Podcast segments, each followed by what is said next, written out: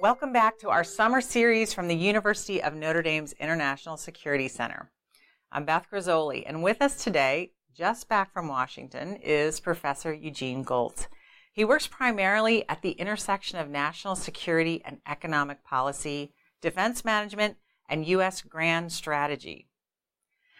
So, Professor, you worked at the Pentagon as a senior advisor in the area of weapons acquisition. Let's drill down into some of those specific changes in military technology in recent years, or changes that are emerging that might affect uh, military affairs in the next few years. Pleasure to be talking to you, Beth. And, and yes, I did. I did work on a bunch of these uh, issues uh, in the Pentagon a few years ago, and then have come back to academia, and I'm uh, uh, still thinking about that in a more um, academic and general public uh, kind of way, as opposed to the day to day working uh, on investing in technology in the government. Um, so the big thing, the big picture thing that's been happening is uh, something everyone is familiar with, the kind of electronics and information revolution. and uh, that has had an effect on many weapons technologies because they're built up from lots of uh, what used to be super high end, super expensive electronics uh, that now, as we know, are much faster and more capable and cheaper. I mean, it used to take a, a huge room full of million dollar computers to do fairly simple calculations. And now we can do that on something that's so small and cheap that we're perfectly comfortable with blowing it up after one use. And so we put that in a missile instead of putting it back home. And, and that's affected countries all around the world in terms of their capability for building weapon systems with pretty advanced kind of precision capabilities or, or uh, uh, capabilities to adapt uh, to different uses because they can take advantage of the new technologies.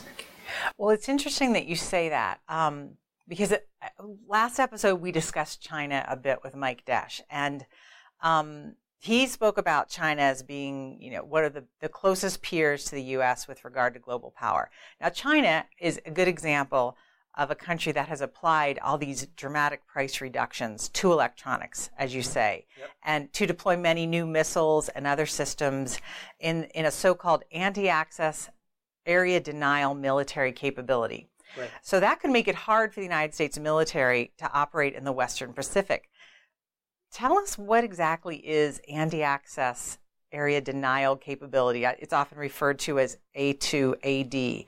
Um, and what is the United States doing about it? Sure. Um, so I guess to start from the beginning, we, we were talking a little bit about uh, electronics being applied in military technology, and, and China is certainly one country that has uh, uh, taken advantage of the electronics revolution. So in 20-ish years ago, uh, the Chinese government consciously made a decision to change their approach to military affairs to um, to, to adapt to what they called informationalized conditions, uh, which is, you know, an awkward phrase in English. Uh, I don't speak Chinese, but I'm guessing it's a little smoother uh, in Chinese. But but they've really been focusing on taking advantage of um, of new semiconductors, new sensors to improve the the accuracy and uh, reduce the cost of a lot of weapon systems like anti-ship cruise missiles,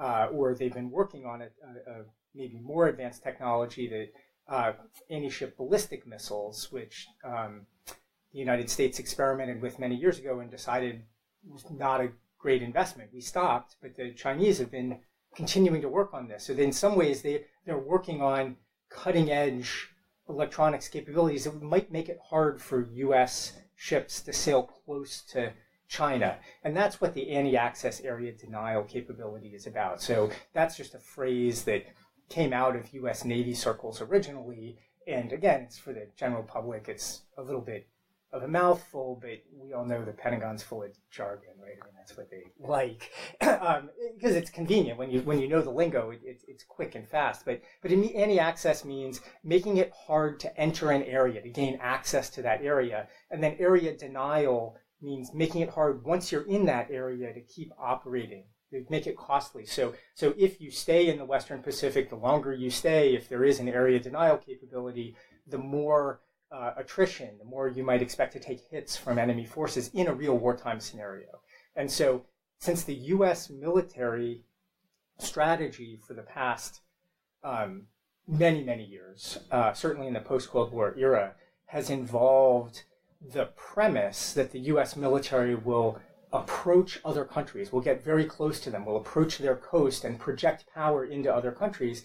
If those countries develop an anti access area denial capability, they make it costly for the United States to approach close to them, then that makes it more costly for the United States to do what we say we want to do under our uh, strategy. and by cost, I mean I really mean two things. The first is we have to invest to develop countermeasures to their system. So if they have a better missile that might threaten our ship, we have to develop better anti-missile defenses for our ships. That's a cost for us. And then cost also, if we ever did find ourselves in this terrible situation where we were having a military conflict, the kinds of costs we're talking about is we would suffer more casualties because the other guy's systems are better. And, um, you know, it doesn't, it doesn't mean China is our enemy. It doesn't mean, but China is a potential adversary out there in the world that we have to think about and and counter their ability to counter us. So does it make it? Um, I, this is a bad term, but almost to a degree, somewhat fruitless to go and uh, devote naval ships, etc., to these coasts where we we are really sort of out outwitted technologically. Well, so uh, outwitted technologically is a is a bit of a leap, I would say. So that's a, that's uh, going too far. So um, in all of military affairs for centuries, there's a race between different sides, between developing measures that you can take to achieve your military ends, and the other side developing countermeasures, and then you develop counter countermeasures, and you just go back and forth. And so fruitless, as I said. well, but it's not fruitless because at each level, once you counter the other guy's measures, you can do what you want for a while until they develop a counter countermeasure. Sure. And then you have to do a counter counter countermeasure, right? It goes, it's back and forth. And so the United States is spending a lot. So we spend ballpark figures $80 billion a year on military research and development in the United States. And we've been doing that in, you know, inflation adjusted dollars and it varies a little from year to year, but basically we've been doing that for 70 years we've been spending on the order of $80 billion a year. $80 billion a year is more than all but two or three countries in the world spend on their entire defense budget, right? So we spend it only on research. they spend it on paying their personnel salaries, on the food and the oil that they use, on on the research that they're doing, on buying new weapons, all of that. So we spend a fortune compared to everybody else. But we get something for that spending right? And so in the past few years of that $80 billion, a big chunk of it has been focused on developing technologies to counter anti-access area denial capabilities. And we're not bad at it. It's just really costly. And if the United States thinks it's worth it, that we get some benefit from being able to sail close to China or being able to threaten to attack China or something like that, then it could be worth spending however much money we spend on that, know, $50 billion a year by the time you figure in some procurement and all of that kind of stuff. Um, to me, that's a lot of money, and I don't know why we want to pick a fight with China. So I'm not sure we need to do it, but it's not fruitless. It's just expensive. Okay. Well, this is this is an area you have quite a bit of experience in too, in, in weapons acquisition. So let's talk a little bit more about this mm. and the costs and the economic impact. Um, so if the U.S. needs to buy new technology to combat rising Chinese capabilities, don't we have a problem um, by the mere fact that the American people feel our defense acquisition system is broken. Mm-hmm. Um, we are often the, the butt of a lot of jokes and the stereotype of inefficiency. We hear of the $400 hammers and the $1,200 toilet seats and things like that. Sure. Um, you know, Senator John McCain and Representative Mac Thornberry from the Armed Services Committee have pushed for acquisition reform in the past couple of years. Are we getting anywhere? Is any of that reform working, in your opinion?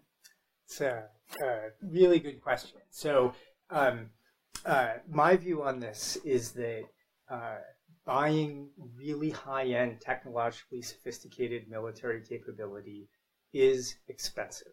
It just is. There's no magic, oh, if we just change the system, fix the wiring diagram of the military organizations, whatever, it's going to be cheap.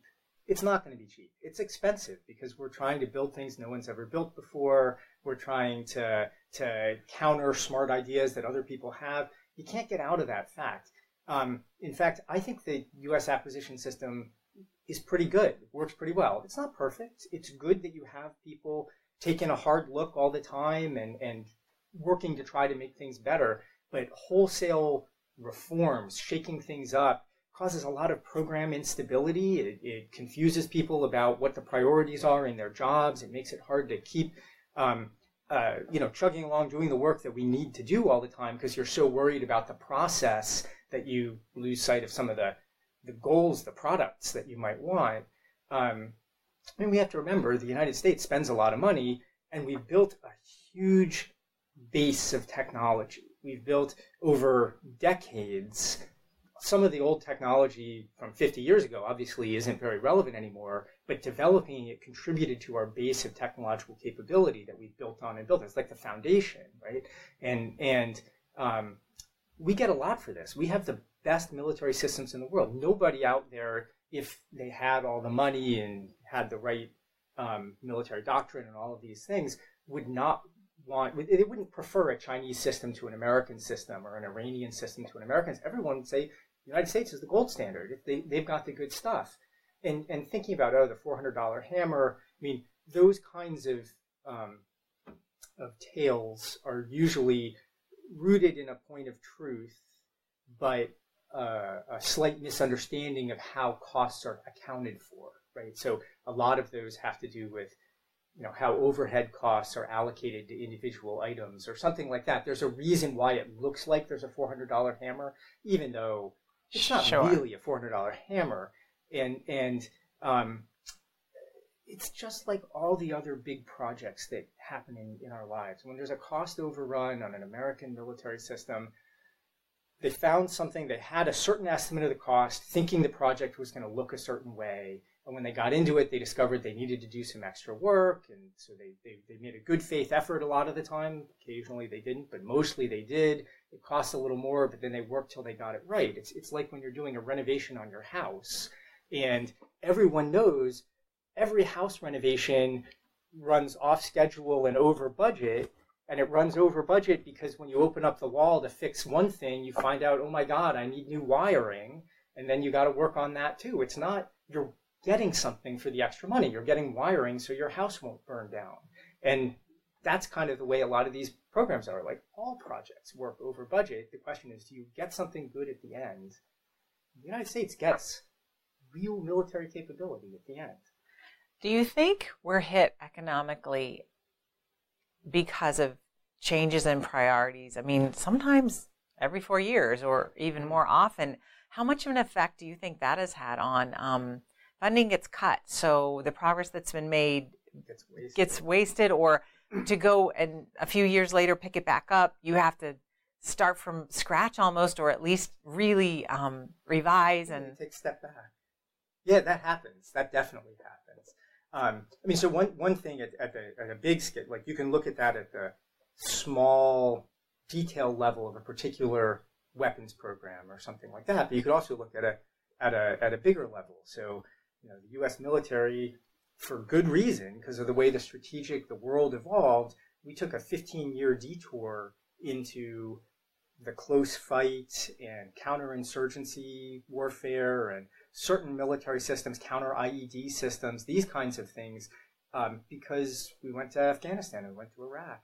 Um, that took attention away and um, diverted resources, focus, some of the best scientists, all of these things away from some of the systems that we look at now and we say, oh, really, we want to focus on stealth, or we want to focus on precision or better communications that at a strategic level as opposed to the tactical communications that mattered in Iraq. Um, so yeah, those big priority shifts, uh, yeah, they set you back. Like we could have been further along on some of the counter A2AD things if they had gotten all the attention in the last 15 years. Instead, they got some attention, right? And if they'd had all the attention, we, you know, we'd be in better shape in that sense, but we'd be in worse shape, or we would have been in worse shape in Iraq. Uh, okay, so here's an idea. The United States is, is very good at high level technology. We, yes. we have Apple and Google and um, yeah. Tesla and Amazon. And so I'm sure this idea has been considered. Why aren't these very successful companies coming up with innovative ideas that can be applied for defense? Uh, you know, it's a really good question, and um, uh, people have been excited about the prospect of using commercial technology in military systems for many, many years. Um, there have been, again, a series of efforts over the years to really incorporate that technology. Um, because it is so impressive, right? Like if you go, if you're a, uh, in leadership at the Pentagon or you're a, a, general, and whether for work or for pleasure, you fly around the world, you go through an airport and you see, um, you know, all of the electronic stuff that's for sale in the airport that's so cool. And you're like, why can't I get some of that? I want. I want You want that sharper image exactly. massage chair, don't you? That's it. That's exactly it. And and um, the the thing is, um, uh, the Pentagon at spending $80 billion a year on research or spending another 120, 130 billion dollars a year on procurement, on buying systems, um, just isn't that big and exciting a market. And it's a market that's a pain in the neck because um, you have to deal with security classification and government accounting systems and all of these things which, which are actually completely appropriate to have right? We can't just wish away all of the uh, oversight apparatus that you know tries to make sure government is is not corrupt or that government is taking account of of the social concerns that Americans have, or you know, uh, we like small business, uh, we we are concerned about diversity. There's a whole set of things that come with the government.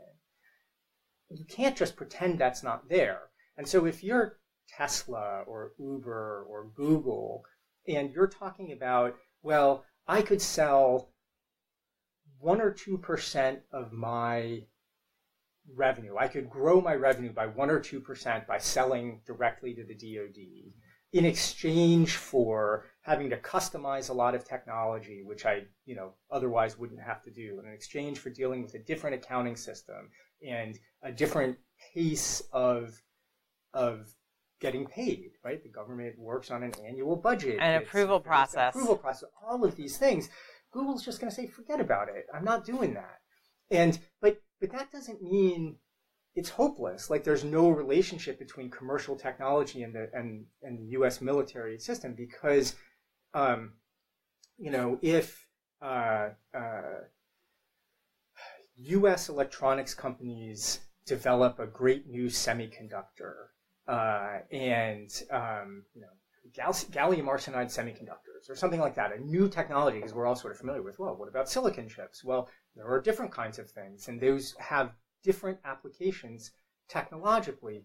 Well, if those are developed, Lockheed or Boeing or Raytheon, the traditional uh, defense corporations, companies, the major companies that sell to the Department of Defense, can see that commercial technology and buy it as a subcontract. So, so that, you know, National Instruments or whatever, that commercial technology supplier never has to work directly with the US government. They sell on a commercial basis to Lockheed, and then Lockheed's job, what is Lockheed's expertise? It's understanding what customization does the military need? What does the military want? How do I deal with all the military regulations?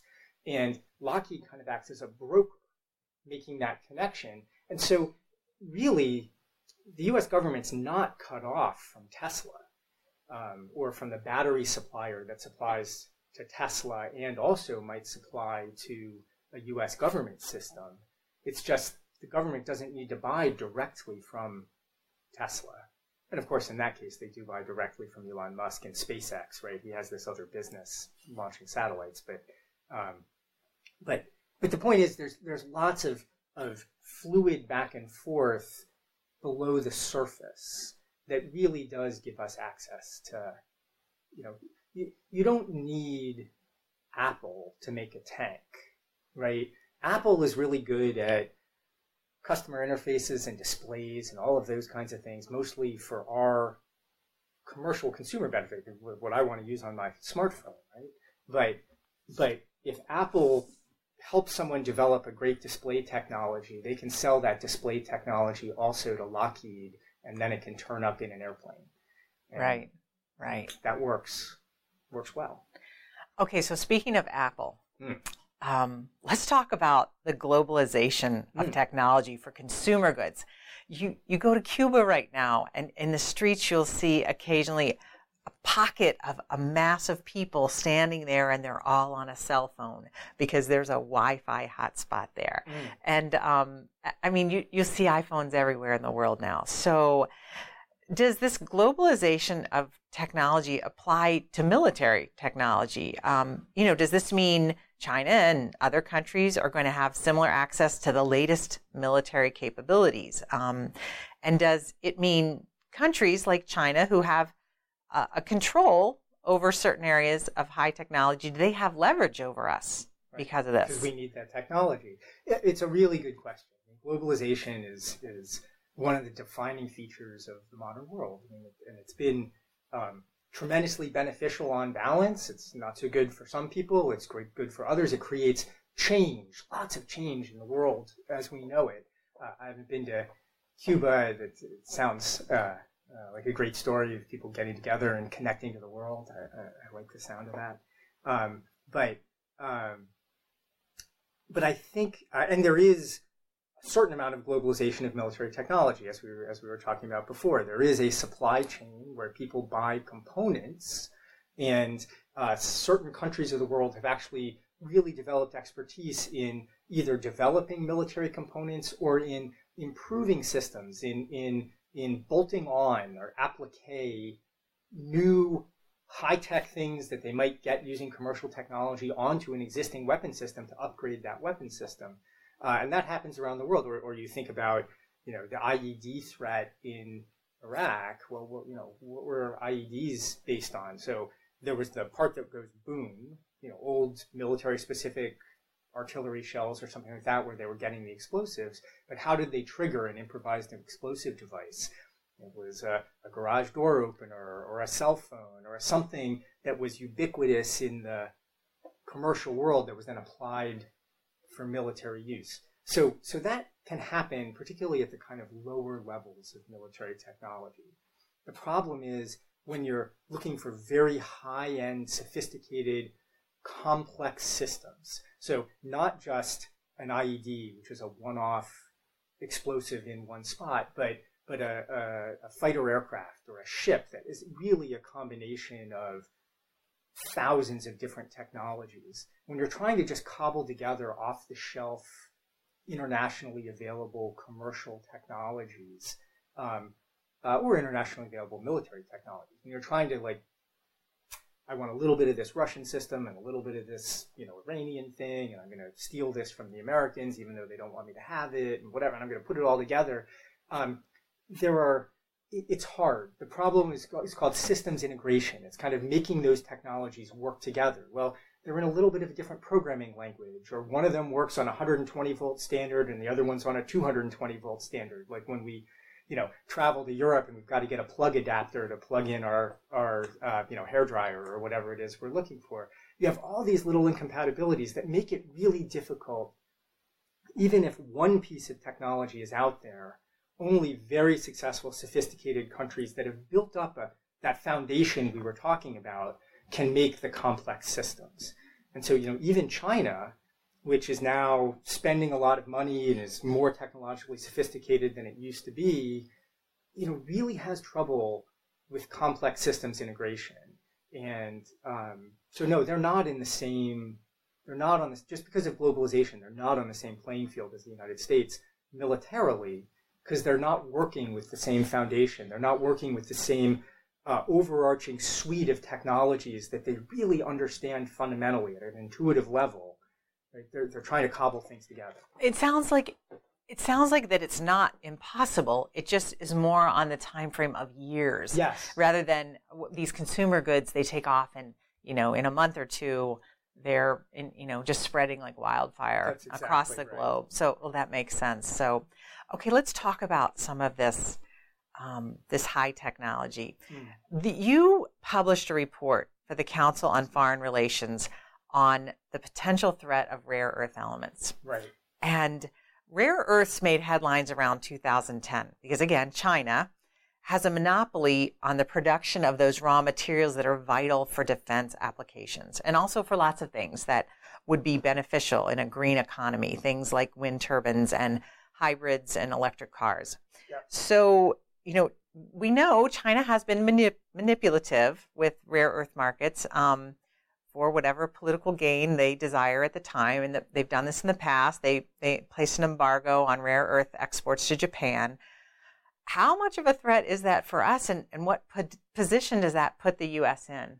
It's a it's a good question. Like rare earths are are one high profile product. It's, I mean they're they're they're just cool. So rare I mean rare earths they're what what are they? They're they're elements on the periodic table. Like like every chemistry student in high school has the periodic table up on the wall of their classroom, and the rare earths are right there. There's nothing magic about them, but they're a little hard to to to get your hands on. I mean, they're all around actually. They're not rare. They're just rare in the ability to find them in uh, concentrations that are commercially plausible to to process or to use, and um, and then it turns out they're like fairy dust. You just put a little bit of rare earths of the right rare earth combined with some other more mundane, uh, you know, metals, iron or something like that, and you get a powerful magnet, or you get uh, a brightly colored display screen, or you get a really effective sensor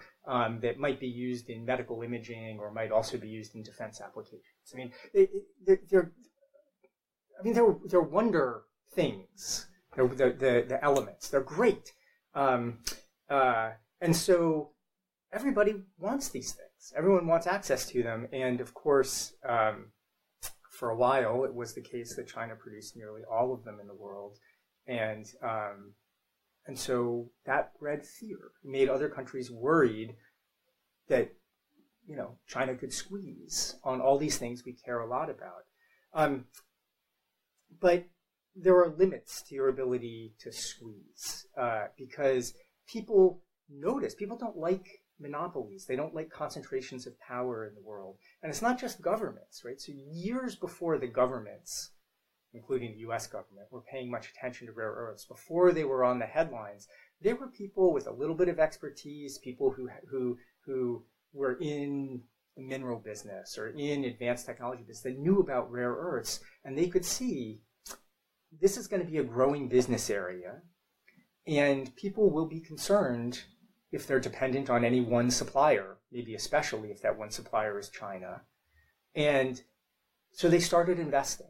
They started investing eight or 10 years before the governments were paying intense attention to this, right? It was really just for business reasons. They thought we could make a buck. And so a mine reopened in the United States that lasted only a little while, but it was here because business was naturally reacting to the concentration of power. A mine opened for the first time in Australia that's still open. So China doesn't have a monopoly anymore. There are rare earths now being supplied from Australia. And um, the economy turns out to be quite flexible. And there are many different, when, when, when China tried to squeeze, other people stepped into the gap, or stockpiles, inventories stepped into the gap or innovation happened. So you used to use, for example, a lot of, a, of an element called cerium in glass. And so they discovered very quickly, we could do this with 10% as much cerium as we used to do it with. Poof, the problem went away. Cerium is in surplus now, right? So there's just an, an incredible dynamism of people when there's a problem.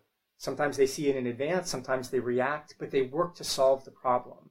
And um, uh, the rare earths problem, uh, if if there ever was one, was very ephemeral. And um, uh, you know, today there's a glut in rare earths, not a shortage. So you you answered my next question with your reassurance. It's it's quite reassuring to talk with you, I must say, on so many issues. So it's first it might seem that this would be an argument against this these bigger um, strategies we've been discussing in in the episodes of um, restraint, etc. Mm-hmm. Um, right. It seemed that this may be an argument against restraint. Maybe the United States needs to be in more of a, um, a, leadership role and, and take a stand on protecting trade for things like this. But you may have just talked me out of that thought. Right. So that that good. I hope so. Even even before you know focusing on it specifically, that many people wonder if um, you know, the United States needs to use its international diplomatic position or its international military position, making alliances around the world to protect access to critical raw materials, rare earth elements. You know, the classic one people talk about is oil, of course, um, but there are many other things, or to enable um, markets to flourish. Right?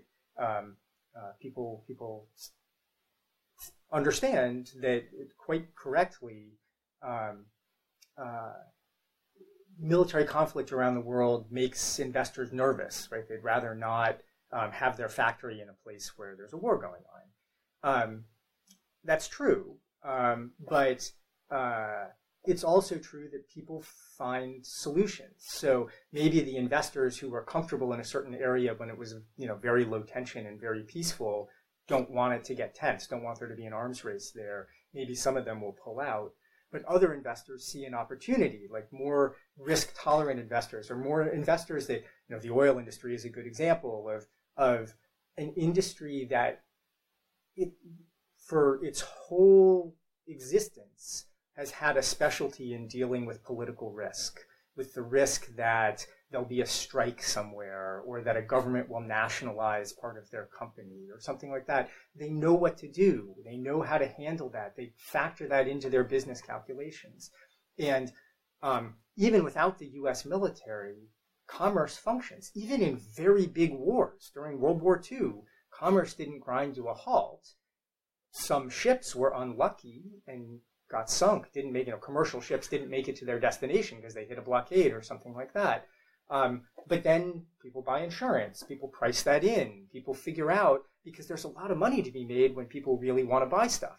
And so um, the economy globally is not managed by governments. Like this is just a misconception. When people say China trades with the United States, well, China doesn't trade with the United States. Companies trade with each other right? It's not like if we want to buy something from China, we go to the U.S. government, say, "Would you please negotiate a contract for you know cell phones with China?" The Chinese government then buys them from a Chinese company and gives them to the U.S. government, who gives them to Americans. Like that's not how it works. Like companies just deal with each other, and the balance of trade, or not balance in that case, but the but the results of trade or the economic investment results just emerge, right? There's no control. There's no systems administrator telling people what to do.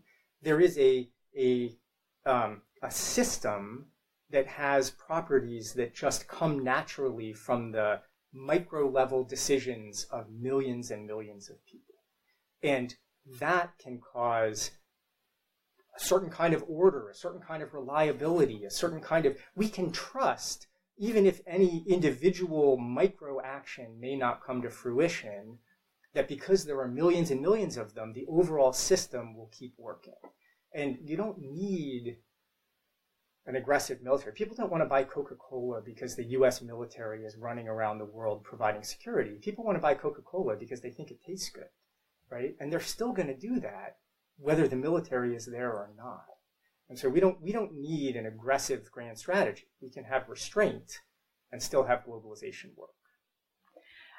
I love the term in itself, grand strategy. Let's let's conclude our time um, today talking a little bit about what's what's on the top of your mind. You just got back from Washington D.C. Mm-hmm. What's what's top of mind for you um, in your field with all your experience, and as you move forward uh, to a new academic session, you know you're going to pass these ideas on to students, et cetera. What's top of mind for you on the current administration and just the the fields that relate to your expertise? Sure. I mean, well, there's, as there always is in Washington, there's lots going on, most of which is sort of below the surface of the headlines we see all the time about, you know, Russia hacking the election or, you know, the U.S. and China coming to loggerheads over a, a North Korean missile launch. Or, I mean, there's lots of stuff that you see, but then also beneath it, right, where, where um, uh, there's a new report today from the Pentagon about how they're going to respond to some of those acquisition reform proposals that that are um, you know, how they're going to reorganize the Pentagon, or there's investment going on. And uh, President Trump is asking, there might be rare earths in Afghanistan. Should we increase our military presence in Afghanistan to buy rare earths from Afghanistan? These are, you know, the kinds of issues we've been talking about are very much issues on which sometimes it's very high level visible in the newspapers every day. Do we have a problem with China? Right. That's do we have a problem with Russia? With Russia, exactly. And then beneath it, there's constantly all of the issues we've talked about. How much should we invest in technology? What technology should we invest in? Uh, how much should we buy military forces today to that that prepare us for an Iraq war like scenario compared to for a potential conflict with China over the South China Sea or something like that. The, these are the decisions, and they're pretty important, pretty consequential decisions, not just for the billions of dollars that are at stake, but but for the you know peace and security of, of Americans. Um, and I mean, I actually think the conversation we've had is a is a is a good roadmap to kind of drilling a little beneath the headlines and thinking about what are the big choices that we should be making and and you know whether you think um, uh, President Trump is the kind of guy who drills beneath the headlines or not. There's a lot of controversy about the president. Um, uh, there are people in government who are doing their best to you know pay attention to these issues and and a lot of the times they're trying to engage with the American people about these issues too. They don't want to make big consequential decisions about the future of the United States without input from the people, whether it's through their elections or through just public discussion and commentary. I mean, this is kind of what think tanks are for in Washington. It's kind of what what um, why people give public speeches, and um, you know, trying to develop a view for just American citizens, for educated American citizens, for, for college students, for people who are who are coming into this uh, um, sort of uh, world of thinking about where the United States as a whole is going, as opposed to thinking about where am I going to go to college, right? That this is the time when they need to to to learn the foundations that where to get engaged. What are the things they're interested in? Um, uh, do they want to focus on uh, oil or technology or globalization or economic relations with other countries or you know how how much do they think the US military should be busy around the world? That's the fundamental strategy question, right? Nobody thinks the US military should be weak. The question is, we're going to have a strong military, but should it be busy? Should it be constantly trying to shape and manipulate world affairs? Or should the US military um, uh, be a little less aggressive, a little less uh, domineering uh, in world affairs, and um, uh, maybe allow the United States and the globe to have a little more freedom to develop in their own way.